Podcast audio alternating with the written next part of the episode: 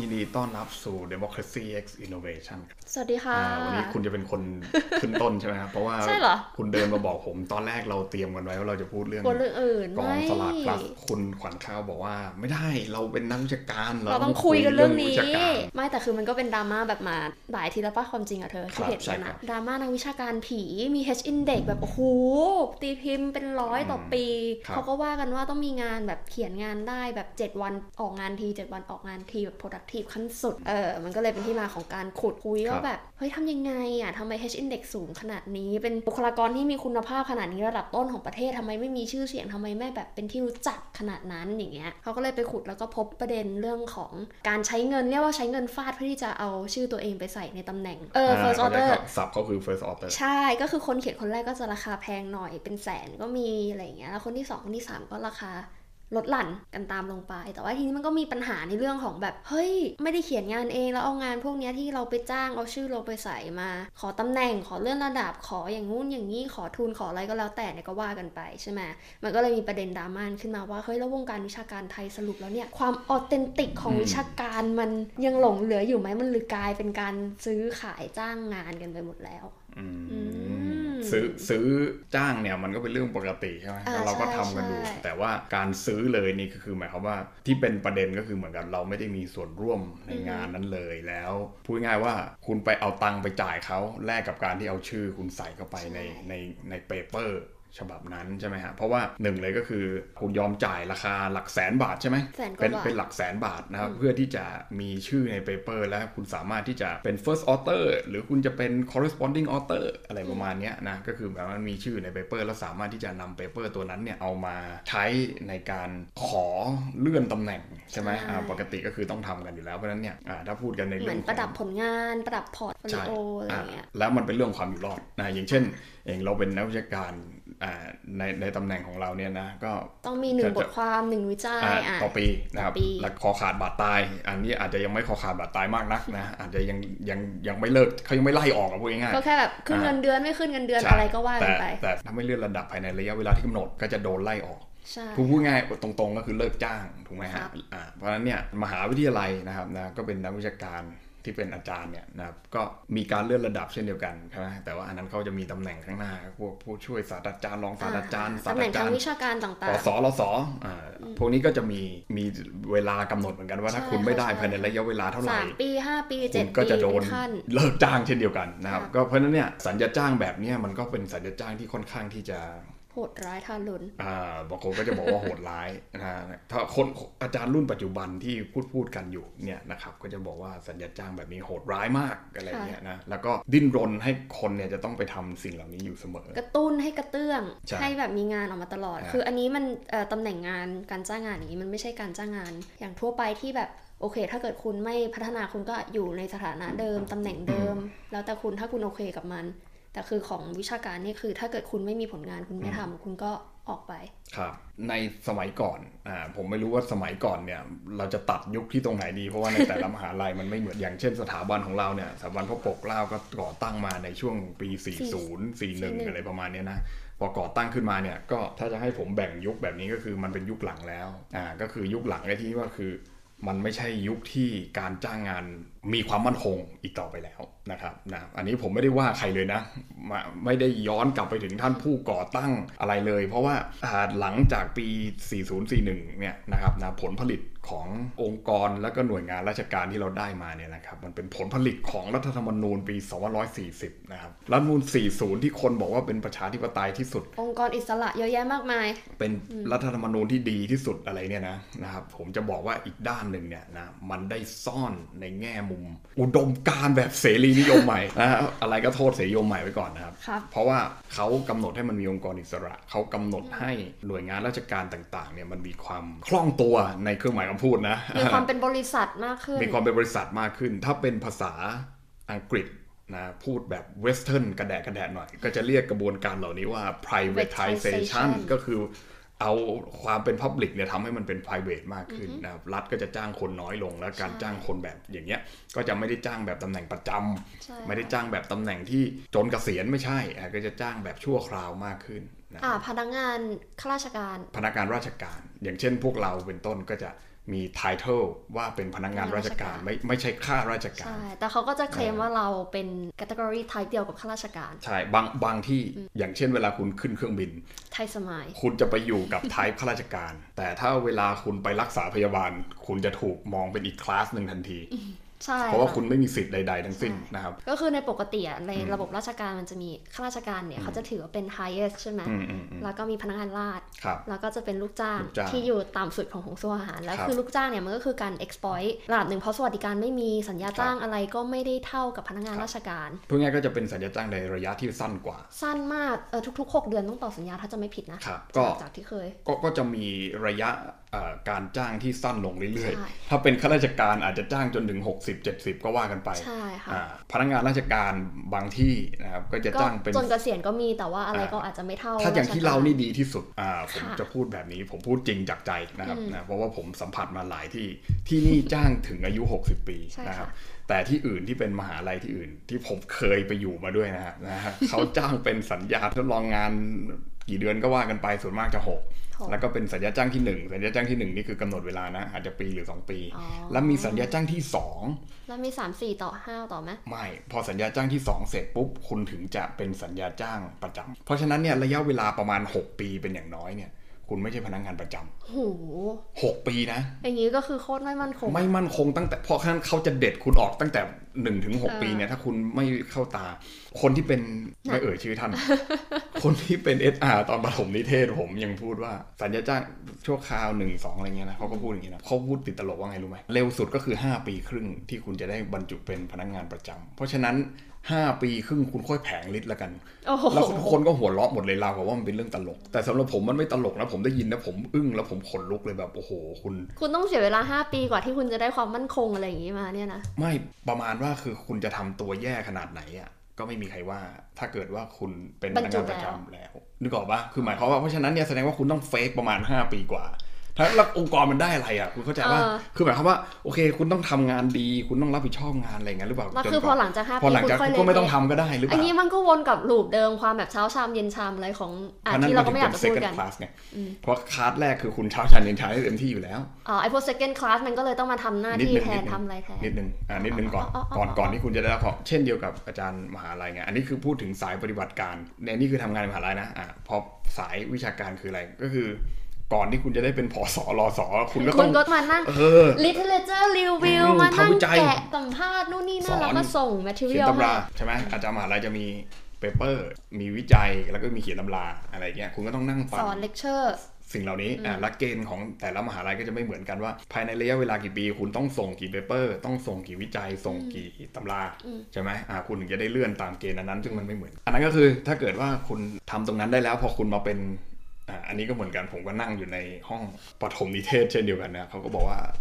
พอคุณเป็นรอสอแล้วไม่มีใครมายุ่งเลยกับคุณแล้ว ก็พูดง่ายๆว่าคุณมั่นคงแล้วหลังจากที่คุณเป็นรอสอแล้ว เฮ้ยแต่ ประ นี่ มาณ มันก็ นั้น ค่อนข้างไทยมากเลยนะ พอแบบพอคุณมีตำแหน่งหรืออ ม คุณมีอะไรอย่างเงี้ย อือฮึ ที่แบบมันเป็น leverage ของคุณอ่ะ อืม คุณจะทำอะไรก็ได้อะ ใช่ ใช่ไง นี่มันก็คือประเทศไทยเพราะฉะนั้นเนี่ย คุณจะออกนอกระบบก่อน 40 หรือคุณจะออกนอกระบบหลัง 40 คุณจะมาออกตอน 50 60 70 ที่มีประมาณอีกประมาณสัก 10 มหาลัยกำลังจ่อคิวรอจะออกนอกระบบอยู่เนี่ยนะ ค่ะ ผมไม่พูดชื่อนะมหาลัยไหนแต่คุณไปหาในวิกิพีเดียได้เองอยู่แล้วนะครับ ว่ามหาลัยไหนจ่อจะออกต่อไปเนี่ย คุณจะออกเมื่อไหร่ก็แล้วแต่นะครับสิ่งเหล่านี้มันก็ยังจะมีความเป็นเป็นไทยอยู่ และถามว่าคุณคล่องตัวขึ้นไหม ไม่ คุณคล่องตัวไหมทุกวันเนี่ย โอ้ยคือออกหรือไม่ออกอ่ะอ่ะอันพูดในแง่ของมหาลัยนะ อืมอืม ออกหรือไม่ออกไม่ได้ต่างกันเลยกับ ใช่ ระบบ process อ่ะ คือพอ ใช่ แค่คุณออกคุณ for instance ก็แค่อาจจะไม่ใช่ คุณไป ใช้ ต่างประเทศคุณยังต้องทำหนังสือขออนุญาตไหม โปรดพิจารณาอนุมัติ ครบมันคล่องตัวยังไง มันก็คือข้าราชการทุกอย่างมันคือระเบียบเดียวกันหมดเลย แค่เปลี่ยนไม่ใช้ตาคุดมาใช้อันอื่น อันนี้สำหรับที่เราที่เดียว ใช่ แต่ที่อื่นยังใช้ตาคูดอยู่ โอเค ต่างกันทุกอย่างระบบระเบียบทำเหมือนกันหมดต่างกันอยู่ ลอกมา อย่างเดียวคือสวัสดิการของคุณที่หายไปและความมั่นคงของคุณไงเพราะฉะนั้นเนี่ยคนที่มาอยู่ในสายเนี้ยแบบอย่างพวกเราใช่ไหมหรืออย่างใครก็แล้วแต่เนี่ยสิ่งที่เขา โหยหาคืออะไรคือความมั่นคง เพราะฉะนั้นการที่คุณจะได้มาซึ่งความมั่นคงคืออะไรฮะ New Security Challenge จะทำไงก็ได้ให้คุณเลื่อนระดับไปสู่ตำแหน่งที่มันไม่มีใครทำอะไรคุณ มัน ได้ แตะ แล้ว คุณได้ อย่างเช่นที่ท่านนั้นบอกว่าห้า5 ปีครึ่ง คอยแผงฤทธิ์ เคยแผงลิตหรือที่อาจารย์ท่านนั้นบอกว่า เป็นรอ ไป สอ รอสอนแล้วไม่มีใครมายุ่งกับคุณแล้ว คุณก็ต้องไปสู่จุดนั้นให้ได้ แล้วเพราะฉะนั้นในการที่คุณจะไปสู่จุดนั้นได้คุณต้องทำไงฮะ คุณก็ต้องมีอะไร ซื้อเปเปอร์ออกไม่ใช่ คุณต้องมีเปเปอร์ คุณต้องมีวิจัย คุณต้องมีบทความถูกไหม อ่า อ่าเพราะฉะนั้นเนี่ยพอคุณเข้าตาจนละ พอมาถึงเวลาจริงๆงานก็เยอะเว้ยบขออก็เยอะ กิจกรรมหาอะไรก็ต้องทำหาอะไรก็ต้องใช้งาน คุณก็ต้องทำงานแอดมินด้วย พอถึงเวลาจริงๆคุณไม่มีเวลาทำงานวิชาการคุณต้องทำไงฮะ ซื้อ ซื้ มาเลย อแม่งเลย เออ เอ้ยผมว่าไม่มีใครรับผมว่าทำงานแล้ว นะ ผมเล่นเล่นทั้งหมดนะอาจารย์ใหม่ต่างๆเนี่ยนะอันนี่ผมก็ได้ยินใหม่แหละนะฮะก็คือว่าพอเข้าใหม่ปุ๊บเนี่ยเขาก็รับน้องโดยการเอาคุณไปเป็นตำแหน่งผู้บริหาร เพราะว่าคุณจะต้องดูแอดมิน ใช่คุณไปทำแอดมินแล้วพอดีเนี้ยคุณก็จะต้องไปแล้วคุณจะเหลือเวลามาทำงานวิชาการจริงๆอะไม่เท่าไหร่หรอก อืม ใช่ค่ะ นะครับแล้วพอพอจริงๆอย่างนี้ปุ๊บพอมันเข้าตาจนมันก็ต้องบีบบังคับให้คุณซื้อ อืม ถูกไหมถ้าคุณไม่ซื้อคุณโดนไล่ออก คุณโดนเลิกจ้าง แล้วถามว่านั่นมันคือสิ่งที่มันไม่มั่นคงไงมันคือ new security challenges ไงใช่ไหมคุณก็ต้องถูก อืม ใช่ ใช่ ปะ ใช่ใช่ใช่ใช่ ไอ้ค ใช่ วามมั่นคง พูดไม่ได้ ของคุณ ผิดอะไรเลย มหาลัยในประเทศไทยมันถึงไม่ไม่มีความมั่นคงตั้งแต่วิธีจ้างแล้วก็วิธีประเมินทำให้คุณอยู่ต่อแล้ว เพราะฉะนั้นเนี่ยดราม่าที่มันเป็นอยู่ทุกวันเนี่ยนะผมก็คิดว่ามันมันมันไม่ใช่แค่เรื่องซื้อเปเปอร์หรือเปล่า มันคือเรื่องโครงสร้างที่คุณถูกจ้างมา แล้วพอคุณถูกจ้างมาแบบเนี้ยคุณคิดว่ามันคล่องตัวกว่าอ่าในทั้งในเรื่องของงบประมาณเรื่องอะไรก็แล้ว แต่แต่เอาเข้าจริงพอพอคุณมาเจออย่างนี้จริงๆปุ๊บคุณจะรู้สึกว่ามันเป็นเหมือน เป็นเหมือนสิ่งที่มันไม่ได้ยืดหยุ่นให้คุณนะเพราะว่าระบบเนี้ยนะมันเป็นระบบที่เน้นให้คุณนะเค้นนะ ผมไม่อยากให้เขาขูดรีดนะทำผลผลิตเอาพุท อืม ออกมาให้ได้มากที่สุด โดยบีบคุณด้วยระยะเวลาและความมั่นคง คุณมันเอาความมั่นคงคุณเป็นประกันอะถ้าคุณผลิตอันนี้ให้เขาออกมาไม่ได้นะหนึ่ง คุณก็สั่นคลอนต่อ ใช่ ไปค่ะ มหาลัยก็หนึ่งก็คือเอาไปปั่นแรงกิ้งไม่ได้ ถูกไหมเอาไปปั่น อันนั้นไม่ได้เพราะว่าผมก็เคยอยู่ในระบบของเอ่อ university ranking เคยดูอยู่นะครับ อืมอืม เขาก็ตัวชี้วัดมันคืออะไร คุณมีศาสตราจารย์กี่คน คุณมีรองศาสตราจารย์กี่คนอย่างเงี้ย มีงานเปเปอร์ปะ เอ่ วิ อ จัย เปเปอร์ที่เกี่ยวกับ SDG กี่กี่กี่อันอย่างเงี้ยเออถึงจะเอาไปใส่ประเมินได้เพราะฉะนั้นเกณฑ์ค r i ทีเรียเราเนี่ยมันบีบให้คุณต้องมาทำแบบนี้เพราะฉะนั้นมหาลัยก็กลับมาบีบกับกับบุคลา บุค ก ลาก ร ร แล้วด้วยงบประมาณที่น้อยลงด้วยจำนวนนักศึกษาที่น้อยลง มันก็ยิ่งบีบทำให้คุณไม่อยากรับคนใหม่เพิ่มแล้ว อืม กดขี่คนเก่าให้มากที่สุด แล้วเพราะกลัวว่าคุณรู้ว่าอาวุธได้ขนาดนี้แล้ว คนมันลดลงได้อีก คุณก็บีบไล่คนเก่าออกไปได้อีก เห็นป่ะมันคือระบบที่เป็นทั้งอุตสาหกรรม นะ เออ คุณจะมาคิดว่าโอ้ยซื้อเปเปอร์โอ้โหพวกนี้มัน ผมว่ามันปลายเหตุแล้ว อื อื ม มกี่แสนสองแสนอะไรเนี่ย แล้วก็แบบ อืม มันมันดังขึ้นมาเพราะอะไรนะเจ๊อ๋อยออกมาแฉ ออกมาแชร์ว่าเฮ้ยทำไมบุคลากรคุณภาพขนาดนี้ไม่ได้รับการยอมรับทำไมไม่มีใครรู้จัก อืม H index สูงขนาดนี้ แล้วก็ตีเปเปอร์ปีหนึ่ง เออ เป็นร้อย เป็นร้อย เป็นร้อยเป็นพัน เจ็ดวันครั้งอย่างเงี้ยอะไรอย่างเงี้ยเออ เขาจะพิมพ์เร็วมากก็ได้ไง อืม โดยเฉพาะบุคบุคลากรที่จะต้องใช้สิ่งเหล่านี้ไปเป็นประโยชน์ในการที่จะก้าวหน้าต่อไปเนี่ย มันก็บีบคั้นให้เขาต้องไปซื้อ ไม่หรอกเราว่าอย่างที่คุยกันตอนนั้นในวัฒนธรรมที่เธอเคยพูดอะอะระดับที่มันเขาลอยตัวแล้วอะ ครับ เขาก็ไม่ต้องมาทำอะไรอย่างนี้ เขาก็ให้ระดับเด็กที่ยังต้องดิ้นรนก็ต้องมานั่งทำให้เขา คือผมว่าหนึ่งก็คือยุคเนี้ยมันยังอยู่ในยุคเปลี่ยนผ่านอยู่ คนที่สามารถอยู่ได้เรื่อยๆ โดยที่ไม่เกษียณเนี่ยมันยังมีอยู่ไง บุคลากรทุกคนในสถาบันเรานี่ไม่มี เพราะว่าเกิดมาในยุคที่พูดง่ายๆออกนอกระบบแล้วคือออกนอกระบบมาตั้งแต่แรกตั้งแต่ตั้งแล้วโอเค แต่ของคนอื่นอ่ะเขายังมียุคอาจารย์บางท่าน ที่ยังอยู่ในระบบที่ยังเป็นข้าราชการอยู่อะพูดง่ายๆเอา อ่า เออก็คือเมื่อก่อนเนี่ยอาจารย์เป็นข้าราชการใช่ไหมก็คือมั่นคงมากนะครับนะคุณไม่ต้องไม่ต้องทำวิจัยคุณก็อยู่ได้อะไรประมาณนั้นนะครับ สอนอย่างเดียว สอนเดียวอะไรเงี้ยนะครับ ก็ยังมีอยู่ และคืออาจารย์เหล่านี้เขาก็ยังอยู่อ่าแล้วเขาก็ยังบางท่านเนี่ยอายุถึง 70อะไรเงี้ยก็ยังยังยังทำงานอยู่ด้วยอะไรเงี้ยเพราะว่ายิ่งยิ่งยิ่งคุณเป็นอ่าตำแหน่งที่มันสูงมากๆเนี่ยมันก็เข้าใกล้คำว่า tenure professor นะครับอย่างเช่นในต่างประเทศก็มีคำว่าสัญญาจ้างตลอดชีวิตเนี่ยก็คือ เทนเทนเนียลเนี่ยนะครับนะผมชอบชาร์ตของ The Matter อันนั้นมากเลยนะ ใครไปดูเนี่ยผมโฆษณาให้เขาเลยก็ได้ว่า เอ่อเขาเขาโฆษณาให้ดูว่าประเทศไทยเนี่ยนะมหาลัยเป็นมหาลัยในกำกับของรัฐใช่ไหมส่วนใหญ่ วิธีการจ้างของเราคือพนักงานมหาวิทยาลัย รูปแบบการจ้างคือเป็นตำแหน่งชั่วคราวนะครับนะ พนักงานชั่วคราว แล้วก็ไม่มีสถานะนะครับตามกฎหมายนะครับ อ๋ออันนี้หมายถึงผู้ช่วยสอนโอเคโทษที แต่ว่าถ้าจะให้ผมพูดก็คือมันไม่ได้รับการคุ้มครองโดยกฎหมายแรงงานนะครับเพราะว่า อืม อ่าข้าราชการก็ไม่ใช่ใช่ไหมลูกจ้าง ลูก แบ จ้าง บ ก็ไม่ได้ แรงงานก็ไม่ใช่อย่างเงี้ยในฝรั่งเศสเยอรมนีเนี่ยอันนี้ที่แค่เฉพาะสองประเทศนี้ที่เขาทำมาให้ดูนะ อือฮึ ว่าอาจจะมหาลัยเนี่ยตัวมหาลัยเองเนี่ยเป็นองค์กรมหาชนอิสระ คือหมายความว่าคนอื่นมาถือหุ้นได้ ใช่ มามาสปอร์ตได้อะไรเงี้ย มีความเป็น p r i v a t มากกว่า ใช่ แต่สถานะอาจารย์ของเขาเนี่ยนะอันนี้ยังแค่ฝรั่งเศสเยอรมนีนะ ผมไม่ได้คิดถึงพวกสวีเดนเดนมาร์ก อะไรสแกนดิเนเวียที่มัน อืม มันล้ำไปกว่านั้นนะ สถานะของอาจารย์เป็นข้าราชการ อืม อืมและรูปแบบสัญญาจ้างเป็นตลอดชีวิต ใช่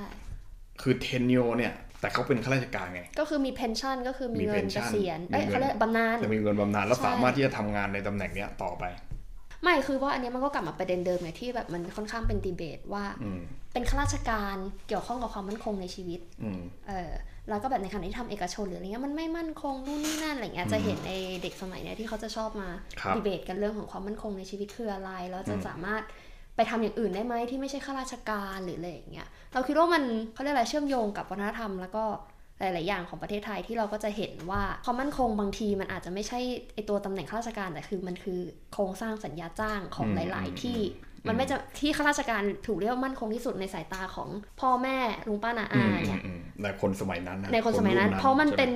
โครงสร้างรูปแบบเดียวของการจ้างงานที่มี ครับ เขาเรียกอะไรหลักแหล่ง อืม แล้วก็ชัดเจนที่สุดไหม ครับ ในขณะที่เดี๋ยวเนี้ยความมั่นคงอย่างข้าราชการหรือดีกว่าในสวัสดิการอาจจะมีในเอกชนก็ได้ ถ้าเกิดโครงสร้างการจ้างงานเขาเป็นหลักเป็นแหล่ง อืม เก็ตปะ เหมือนเหมือนสองสามครั้งก่อนไว้ที่เราพูดว่า ถ้าคุณได้โบนัสสักเจ็ดแปดเดือน เออ คุณไม่ต้องมาถามหาในเรื่องอื่นแล้ว ใช่ เออเอออันนี้ก็ใช่ฮะอันนี้อันนี้ผมว่าถ้าเกิดว่าไปดูแลเรื่องสัญญาจ้างของอาจารย์ให้มันดีขึ้นใช่ไหมหรือนักวิชาการโดยภาพรวมนะก็คือพูดง่ายๆว่าตำแหน่งในลักษณะเนี้ยนะในลักษณะแบบเราหรือลักษณะอาจารย์ซึ่งมันมีรายละเอียดที่มันต่างกันนะคือของเราจะเป็นแบบเทคนิชเชียนหน่อยใช่ไหม อืมความจริงเราก็ไม่อาจเรียกตัวเองว่าวิชาการวิชาการขนาดนั้น เทคได้ไหม เทคนิคเชียน คือแบบว่าแปลว่าคุณได้รับโจทย์งานในลักษณะนี้อ่าคุณจะไป develop ต่ออย่างไรอะไรเงี้ย ลักษณะของการเป็น think tank อะไรประมาณนั้น เออมัน มัน มีโครงการมันมีความแอดมิน ใช่มัน ด้วย ด้วย แล้วก็คือหมายความว่าคุณคุณเอาไป develop จากไอเดียนี้ อืม มันไม่ได้หมายความว่าคุณสามารถที่จะ initiate โปรเจกต์ออกจากตัวเองได้ร้อยเปอร์เซ็นต์คือคุณมีแต่คุณคุณไม่ได้อ่าอิสระอ่าถ้าคุณ คุณ คุณ มี จะใช้ แฟลก คำ มา ว่าอิ ให้ สระ คุณมีธงมาให้อย่างงี้ดีกว่า ธงมันก็แรงไป อ๋อเหรออ๋อเอ้ยขอโทษ มันก็ไม่ได้ถึง เอ้ย ข ขอ นาด โทษ พูดง่ายมันก็มี หรือไม่จริงอะสามปีที่ผ่านมา มี เนี่ย ธงมีธงก็คือหมายว่าคุณมีแบบนี้อ่า ค่ะ คุณก็จะต้องคุณได้เวลลอปไปสิ เราให้ได้ตามนี้นะ อ่า เอ้ย ประ ไม่ มาณ ใช่ นั้นนะครับแต่ว่ามันมันจะไม่ใช่ในลักษณะที่แบบว่าโอ้ยคุณแบบ initiate from oneself แบบโอ้โหออกมาแบบคุณสนใจอยู่ดีๆ คุณสนใจเรื่องว่าเอ่อในศตวรรษศตวรรษที่ 5 เนี่ยนะครับนะคนมันกินนมกันยังไงอะไรอย่างเงี้ยนะคุณนึกออกไหมหรือหรือแก้ววายอะไรนะ คุณพูดเรื่องวัน อ๋ นั้น อวายเบียร์ของเรา เออนั่นน่ะ เออ ถ้าสมมติว่าอยู่ดีๆ คุณมาสนใจ จะทำเรื่องนี้ไม่ เอ ได้ อใครจะมาให้ นี่ไง คุณ ระดับความที่คุณบอกยืดหยุ่นยืดหยุ่นตรงไหนเสนอโครงการเสนอไอเดียอะไรไปก็ต้องผ่านทีละขั้นทีละขั้นแล้วเขาก็จะกล่าวว่าแบบเอาให้มันเข้ากับประเด็นที่มันเกี่ยวข้องกับยุทธศาสตร์ของ มหมหา สำนัก ลัย ส ก็เป็ ถาน บันหรืออะไรอย่าง ม งี้ หา หน่ ลั อย ยก็เป็นนะ ก็คือหมายความว่าอ่าถ้าเกิดว่าคุณอยู่ดีๆ จะคิดอะไรอย่างเงี้ยคุณก็จะต้องผ่านการ approve นะนะหลายหลายอย่างแหละนะมันมันคือคือทุกอย่างมันไม่ได้ว่าอิสระขนาดนั้น อืม นะครับเพราะฉะนั้นเนี่ยวิธีการได้มาซึ่งงานเนี่ยมันก็ไม่ได้ง่ายใช่ไหมและและอย่างเช่น คุณจะต้องมากำหนดให้ว่าจะต้องมีอย่างนี้อย่างนี้เพื่อความอยู่รอดและความมั่นคงของคุณอีกอย่างเงี้ยอ่าเพราะฉะนั้นเนี่ยมัน บีบ มันบีบคั้นให้คุณต้องไปซื้อไง เพราะว่าถ้าคุณไม่ไปไม่ไปซื้อก็คือคุณก็ถูกเลิกจ้าง อืม แค่นั้นเอง เออแต่ถามว่าเราเห็นด้วยไหมกับการซื้อนะมันแน่นอนอยู่แล้วนะเรา แน่นอนว่า ว่าเราเราก็มันไม่ใช่สิ่งที่ดี ไม่ใช่สิ่งที่ถูก ใช่ ต้องอยู่แล้ว อาจจริยธรรมการวิจัยอะไรก็ว่ากันไป พูดง่ายว่ามันเป็นสิ่งที่เหมือนกันเราไม่ได้มีส่วนร่วมทำแต่ว่า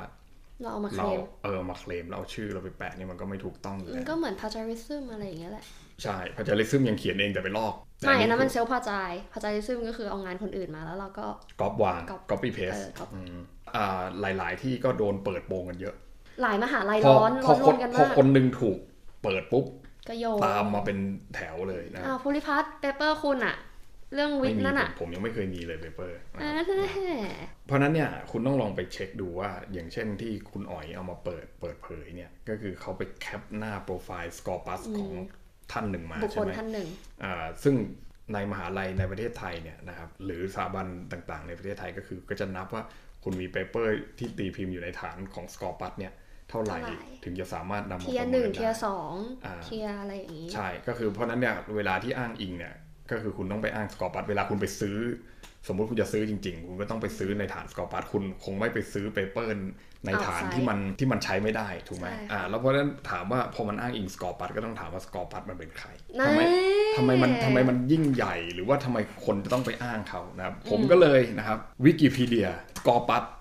มานะครับ อ่าน ะเพราะฉะนั้นเนี่ยเรานวัตกรรมใช่ไหมต้องใช้ Google และวิกิพีเดียเป็นนะครับ ตามคำสอนของท่านนายกค่ะ ใช่ เพราะฉะนั้นเนี่ยผมก็เลยเห็นว่าสกอปัตนั้นนะครับนะมันเป็นบริษัทที่อยู่ภายใต้ elsewhere คุณรู้จัก elsewhere ไหม หนังสือปะ ไม่เป็นเป็นบริษัทเปเปอร์สักอันหนึ่งเป็นเป็นพับลิเชอร์อย่างอย่างตอนสมสสมัยที่ผมเรียนวิทยาศาสตร์เนี่ยเวลาที่ผมจะหาเปเปอร์อะไรเข้ามาในยเวลาอาจารย์สั่งว่าคุณไปหาเปเปอร์สักอันซี่แบบเผื่อเราจะได้เอามาเป็นแนวทางในการที่เราจะทำแลบตามเขาหรือว่าแบบอัดแอปอะไรเงี้ยคุณต้องเข้าไปที่เว็บ science direct com อ่ะอันนี้รู้จัก อ่ะ Science Direct เนี่ยมันเป็นเว็บไซต์ที่เปเปอร์วิทยาศาสตร์ส่วนใหญ่มันจะหา Publish ในฐานของ อ่า Science Direct ได้อะไรเงี้ยถ้าสายวิทยาศาสตร์ก็จะมีหลาย ๆ หลาย ๆ เว็บอย่างเช่น ACS อะไรเงี้ยเอ่อผมเคมีใช่ไหมก็ American น่ะ Chemistry เนี่ยเดี๋ยวคุณจะโดนขุดว่าแบบ เฮ้ย นักวิชาการสายรัฐศาสตร์มีเป คุณ เปอร์งาน คุณไป วิทย์ ขุดได้เลยนะ ผมไม่มีนะครับ ผมไม่มีให้คุณขุดนะ อ่าหรือ Royal Royal Chemistry อะไรสักอย่างเนี่ยประมาณนะผมจำชื่อไม่ได้แล้วนะครับ ก็ประมาณนั้นแต่ว่า Elsewhere ก็จะใหญ่มาก แล้ว s c o r p u s นี่ก็อยู่พูดง่ายๆว่าเป็นพาร์ทเนอร์กันใช่ไหมแล้ว Elsewhere เป็นของใครล่ะใช่ไหม Elsewhere เนี่ยเขาบอกว่า Headquarter อยู่ที่อัมสเตอร์ดัมเนเธอร์แลนด์แต่ว่ามี parent company ครับก็คือเป็นลูกของอีกบริษัทหนึ่งอยู่ดี ซึ่งบริษัทนั้นคือ R E L X Re- Relax Village Relax Rails อ่า Relax นะครับนะเป็น multinational company นะครับนะเป็นคอมพานีที่เกี่ยวข้องกับ information and analytics นะครับก็คือเป็นเกี่ยวกับเรื่อง analytics ใช้ข้อมูล วิเคราะห์ข้อมูล วิเคราะห์ข้อมูลอ้าวคิดดูดิว่าบริษัทบริษัทวิชาการอยู่ภายใต้บริษัทแบบนี้นะซึ่ง น่ากลัวมากเลย อ้าวอ้าวผมเนี่ยผมกำลังจะพูดในที่นี้นะ ไม่มีใครเคยพูดเรื่องนี้นะ ผมเพิ่ง Google มาเนี่ยได้ประเด็นเลยนะ อ่า และคุณเดาสิครับว่าเฮดควอเตอร์มันอยู่ที่ไหนครับ เดาสิเดา อันอันเมื่อกี้อยู่อัมสเตอร์ดัม เมื่อ ใช่ กี้อั ปะ มสเตอร์ดัมอันนี้เดาสิเดาเดาเดา Either in New York or London or ไอออฟชอร์ คุณนี่เดาไม่เก่ง เป็นผมผมจะเดาว่าอยู่ ไม่เคยเดา เป็น หว เดาย ผม ถูก จะเดาว่าอยู่เซี่ยงไฮ้หรือ แปะ ไม่อยู่ลอนดอนนะครั เห็นไหมไม่ถูกตรงไหนอ่ะ ถู เมื่อก กี้ก็บอกแล้วกัน ถูก อน แต่ถ้าเป็นผมเดาผมจะเดาว่าอยู่จีน คุณมันมองจี คุ น ณรู้ ใน ไหม แง่ ว่า ร้ายตั้งแต่ มัน EP ที่แล้วนะ เมื่อเช้าเนี่ยผมผมใช้โอเปร่าใช่ไหมตอนเนี้ยเบราว์เซอร์ผมไม่ใช้โคมแล้วผมใช้โอเปร่า ร้องเพลงเหรอคะ ผมชื่อ Browser Opera เพราะว่ามันกินแรมน้อย คอมมันเก่านะครับ โอ้ย เพราะฉะนั้นผมก็เลยเข้าไปดูว่า Opera เนี่ยเฮดควอเตอร์มันอยู่ที่ไหน ก็อยู่นอ สรุปว่า นอร์เวย์ผมเลยโอ้โห สุดยอดเราใช้ของนอร์ดิก เราใช้ของสแกนดิเนเวียพอผมกดเข้าไปดูอีกนิดนึงเท่านั้นแหละ ปรากฏว่าปี 2016 ครับ บริษัทจีน บริษัทจีนซื้อไป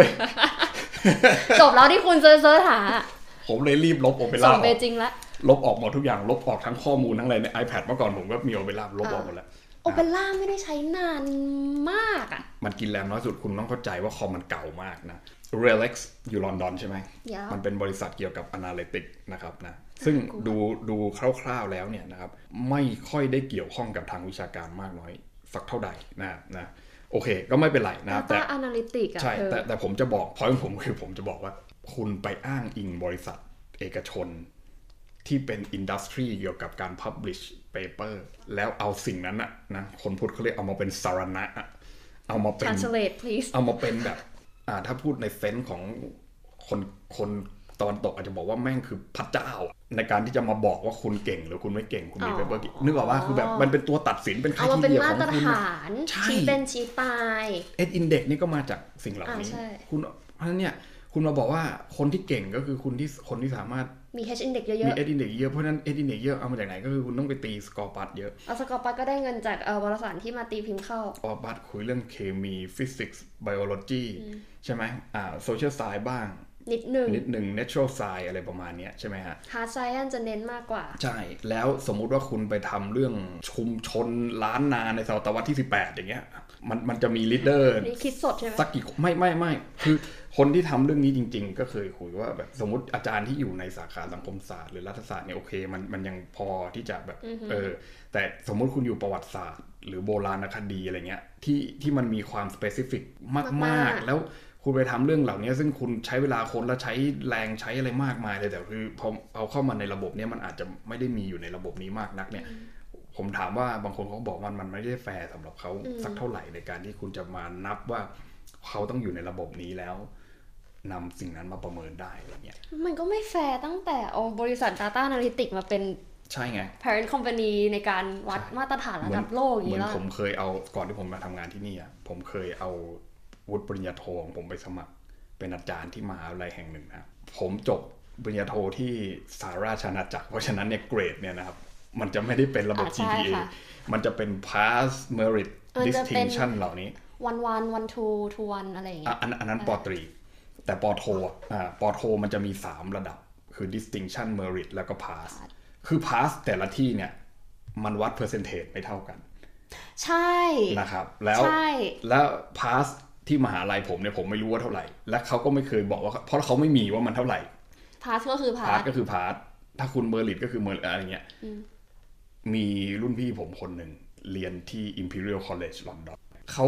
หลุดทุน ทำไมอะ เพ คะ ราะ Imperial College convert ให้เขาไม่ได้ว่ามีกี่เปอร์เซ็นต์ เอ้า เฮ้ย ขนาดจากนั้นอะ คุณเข้าใจว่า แต่อันนั้นไม่ใช่ประเด็นประเด็นคือของผม ผมอาวุธผมไปสมัครเกรดผมคือเท่าไหร่เนี่ยพาร์ทเมอริทฮะอะไรสักอย่างเนี่ยนะ อยู่ในใบของผม ผมว่าไปยื่นที่เขา เขาบอกผมว่าคุณไปคอนเวิร์ตเกรดมาในระดับให้เป็น GPA หน่อย เพราะว่าเราต้องใช้เกรดในสมัคร เพราะถ้าเกิดว่า GPA คุณไม่ถึง 3.5 คุณไม่สามารถที่จะสมัครได้ คุณยื่นไปสมัครไม่ได้เลย เอ้ อ่ะ ย ผมก็เลยบอกว่าผมไม่มีผมเป็นอย่างเนี้ยผมให้ผมยังไงครูก็ไปเทียบมาบอกอ๋อให้ผมไปเทียบยังไง มันแบบเสียตังค์ไหมหรือแบบว่ามีสถาบันไหน อืม ในอังกฤษหรือในสหรัฐ หรือในไทยก็ได้ที่สามารถที่จะทำได้อะไรเงี้ยให้เป็นมาตรฐานเขาบอกไม่มีคุณไปเซิร์ชหา Google เอา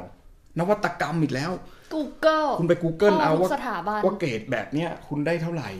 แล้วผมถามว่าเอาแล้วไปเซิร์ชหา Google เอาเว็บไหนเลยครับอาจารย์จะได้จะได้รู้เป็นมาตรฐานเดียวกัน มัตรงๆอืม เขาบอกเว็บไหนก็ได้ไปหามาเลย แล้วผมบอกอ้าวมันไม่มีเว็บกลางไม่มีอ่ะเห็นคนอื่นที่เขาจบอังกฤษมาเขาก็ทำแบบนี้กันเขาก็แบบแล้วผมถามว่าเอาแล้วเขาแนบอะไรมาเป็นหลักฐานเลยครับอาจารย์ ก็แคปหน้าจอในเว็บเบราว์เซอร์อะแล้วก็แนบมา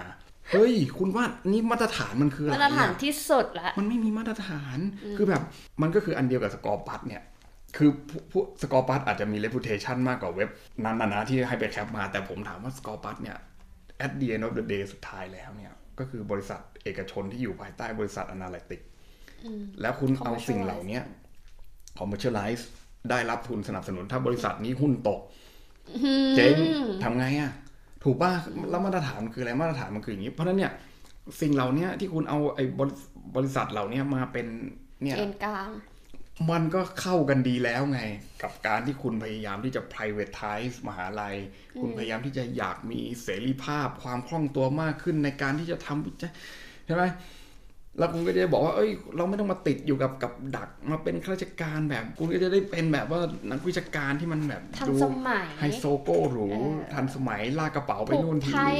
จิบชากาแฟ ใช่ไหมเออ จิบไวน์จิบไว เอา น์ จิบ นะ มา ครับ จิบมา เพราะฉะนั้นเนี่ยคุณก็บอกโอ้โหมันมันมันเป็นแบบนี้แล้วคุณก็บอกว่ามันมันดีใช่ไหมแต่สิ่งเหล่านี้คือเขาดีมานอะไรเขาดีมานเอาพุทจากคุณ โยโซ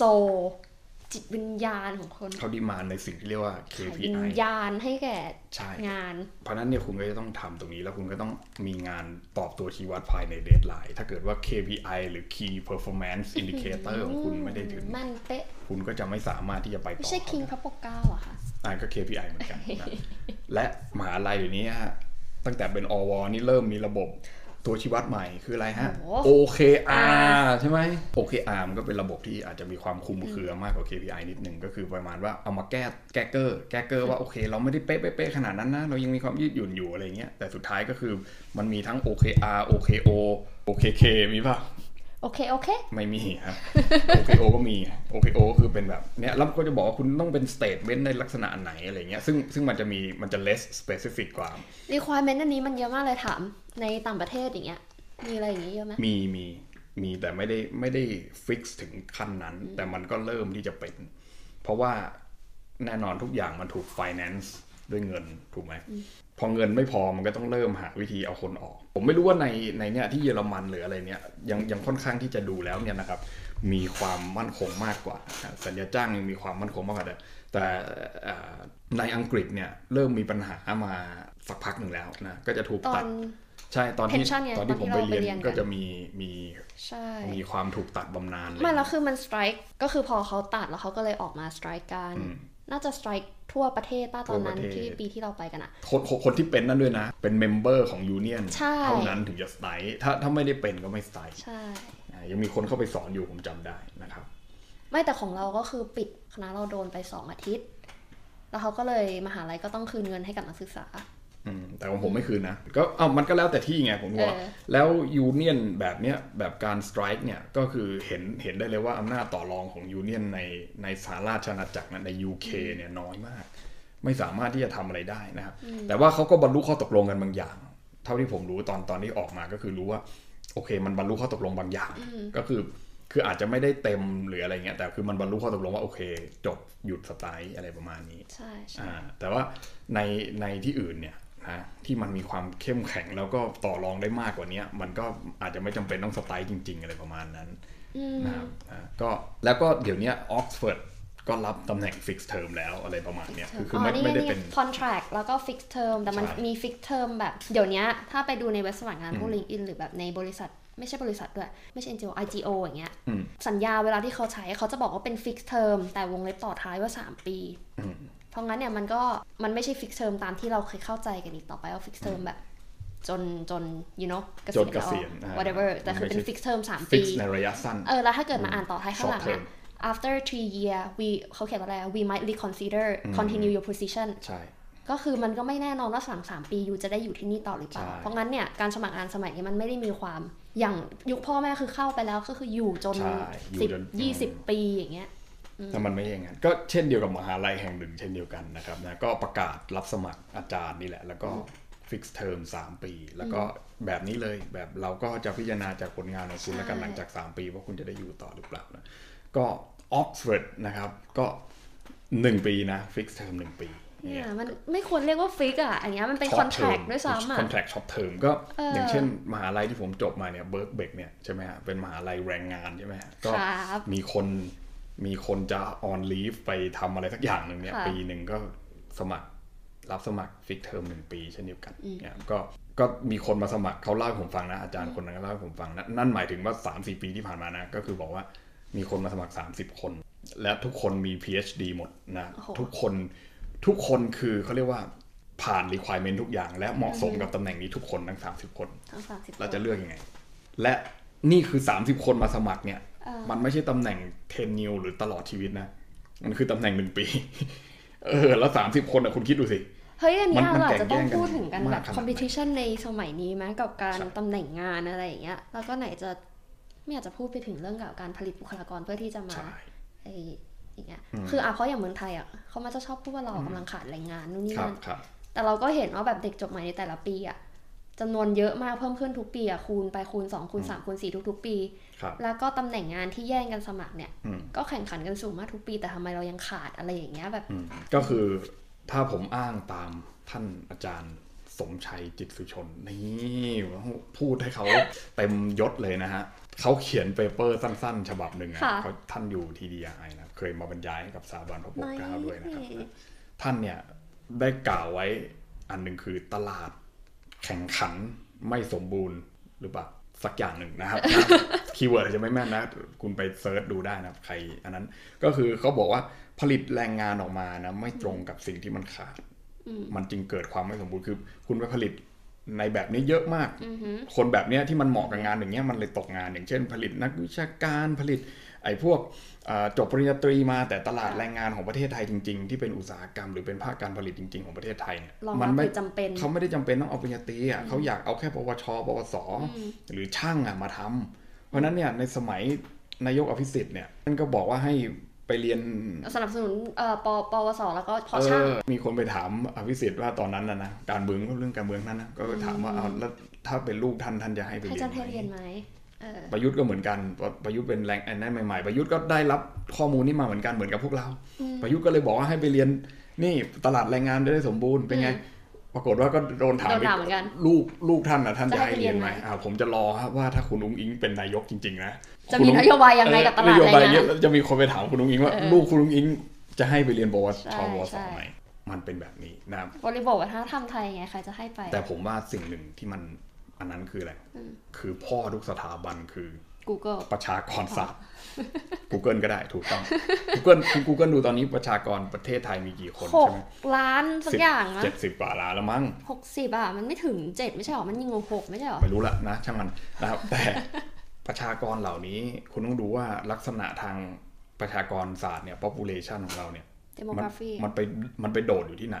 ถูกไหม ใช่คุณเห็นนี้เปล่าวันก่อนมันมีคนแชร์กันไอ้เรื่องเอ่อ แผนที่ประเทศไทย แผนที่ เหรอ แผนที่ประเทศไทยแล้วก็มีไอ้ที่แบบแบบหอ ที่มันปูดอยู่ตรงกรุงเทพ เอ ใช่ไห อ ม กับเชียงใหม่อ่ะเชียงใหม่กับกรุงเทพที่ว่าแท่งมันสูงเร็วเลยว่าแบบประชากรที่แบบไปอยู่ที่แบบเขาเรียกอะไรวะ ใช่ จำนวนประชากรที่อยู่นะจังหวัด อื นั้น ม ๆอะ อืมอืม แล้วคือจะเห็นว่าภาคเหนือ อืม เอ่อกระจุกที่เชียงใหม่เชียงรายใช่ปะ ครับ แล้วก็ของกรุงเทพ แต่คือแล้วคือที่น่าสนใจก็คือภาคใต้อะเป็นหย่อมๆที่ไม่ได้สูงมาก แต่ อืม ประชากรค่อนข้างเยอะอยู่ อืม อันเนี้ยเราไม่ค่อยคนพูดถึง แล้วคุณต้องไปดูอีก อะไร อีก อะ อีกสองประเทศที่ผมสนใจก็คือเยอรมันกับอังกฤษ คุณไปดูเยอรมันเนี่ย ค่ะ มันไม่มีที่ไหนผุดขึ้นเลย มันเป็นหย่อมหมดเลย อ๋อ ทั้งประเทศและอีกอันหนึ่งคืออังกฤษ อังกฤษเป็นประเทศที่กระจายตัวประชากรได้ค่อนข้าง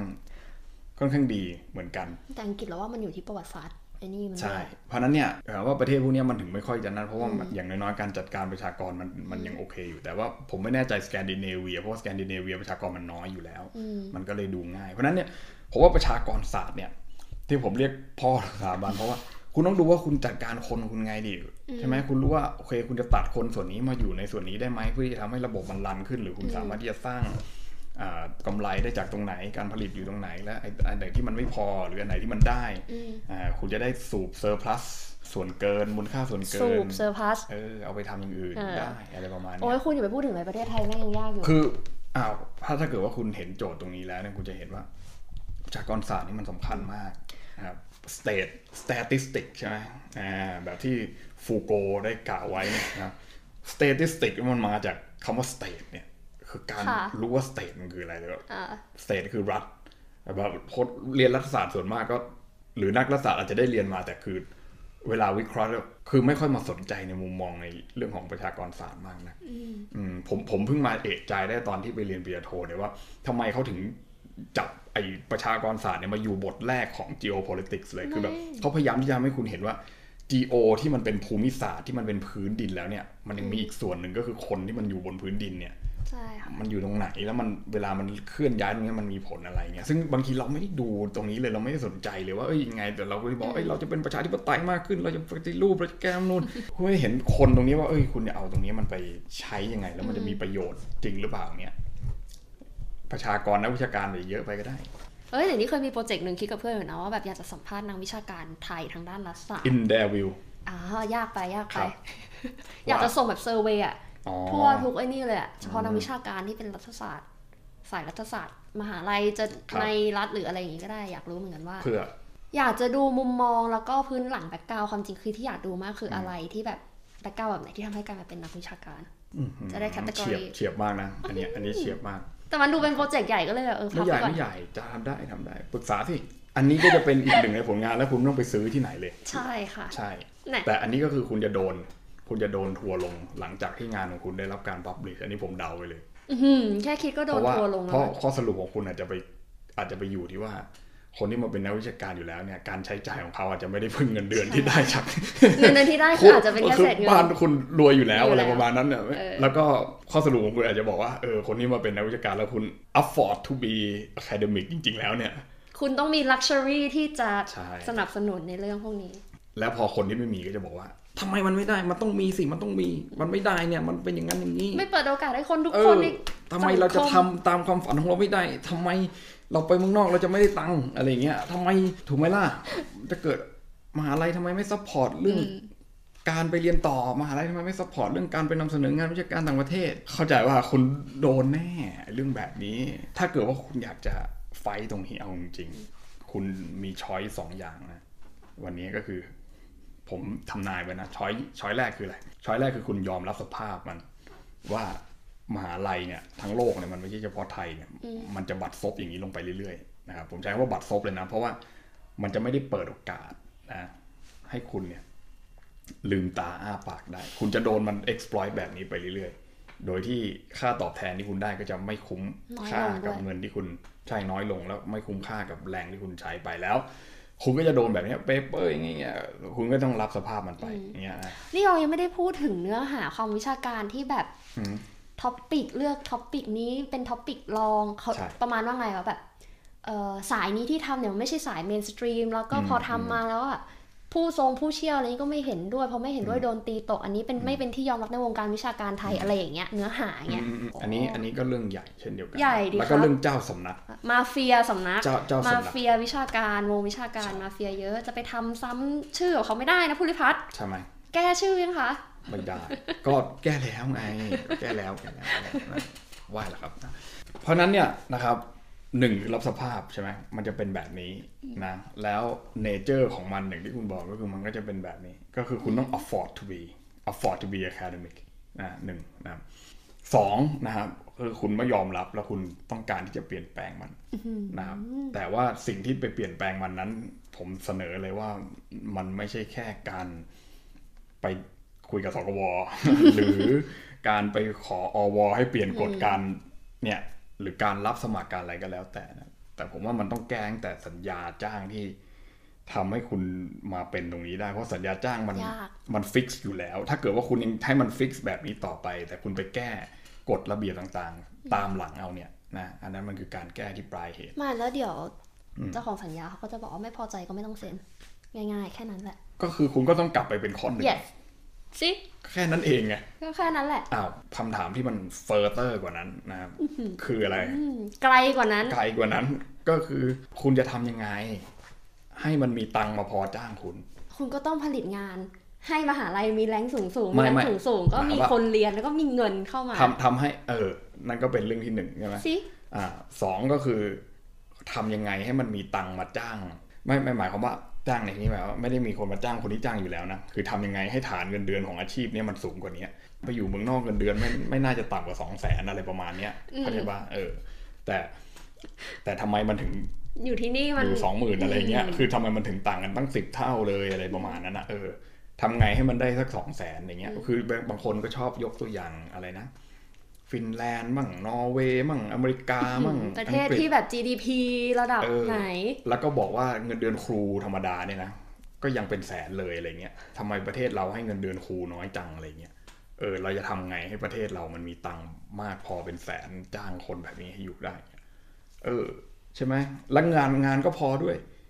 อืม คืองานก็ไม่เยอะเกินไปไม่ล้นมือ มี work life บ้าง มี work life balance อย่างเงี้ยทำไม ไม่ต้อง ทำ ทำงานถวายหัว เออทำไมถึงทำอย่างนั้นไม่ได้แล้ว เออ เราขาดอะไรอะไรเงี้ย เพราะประเทศเรามันจนไงคะ เออ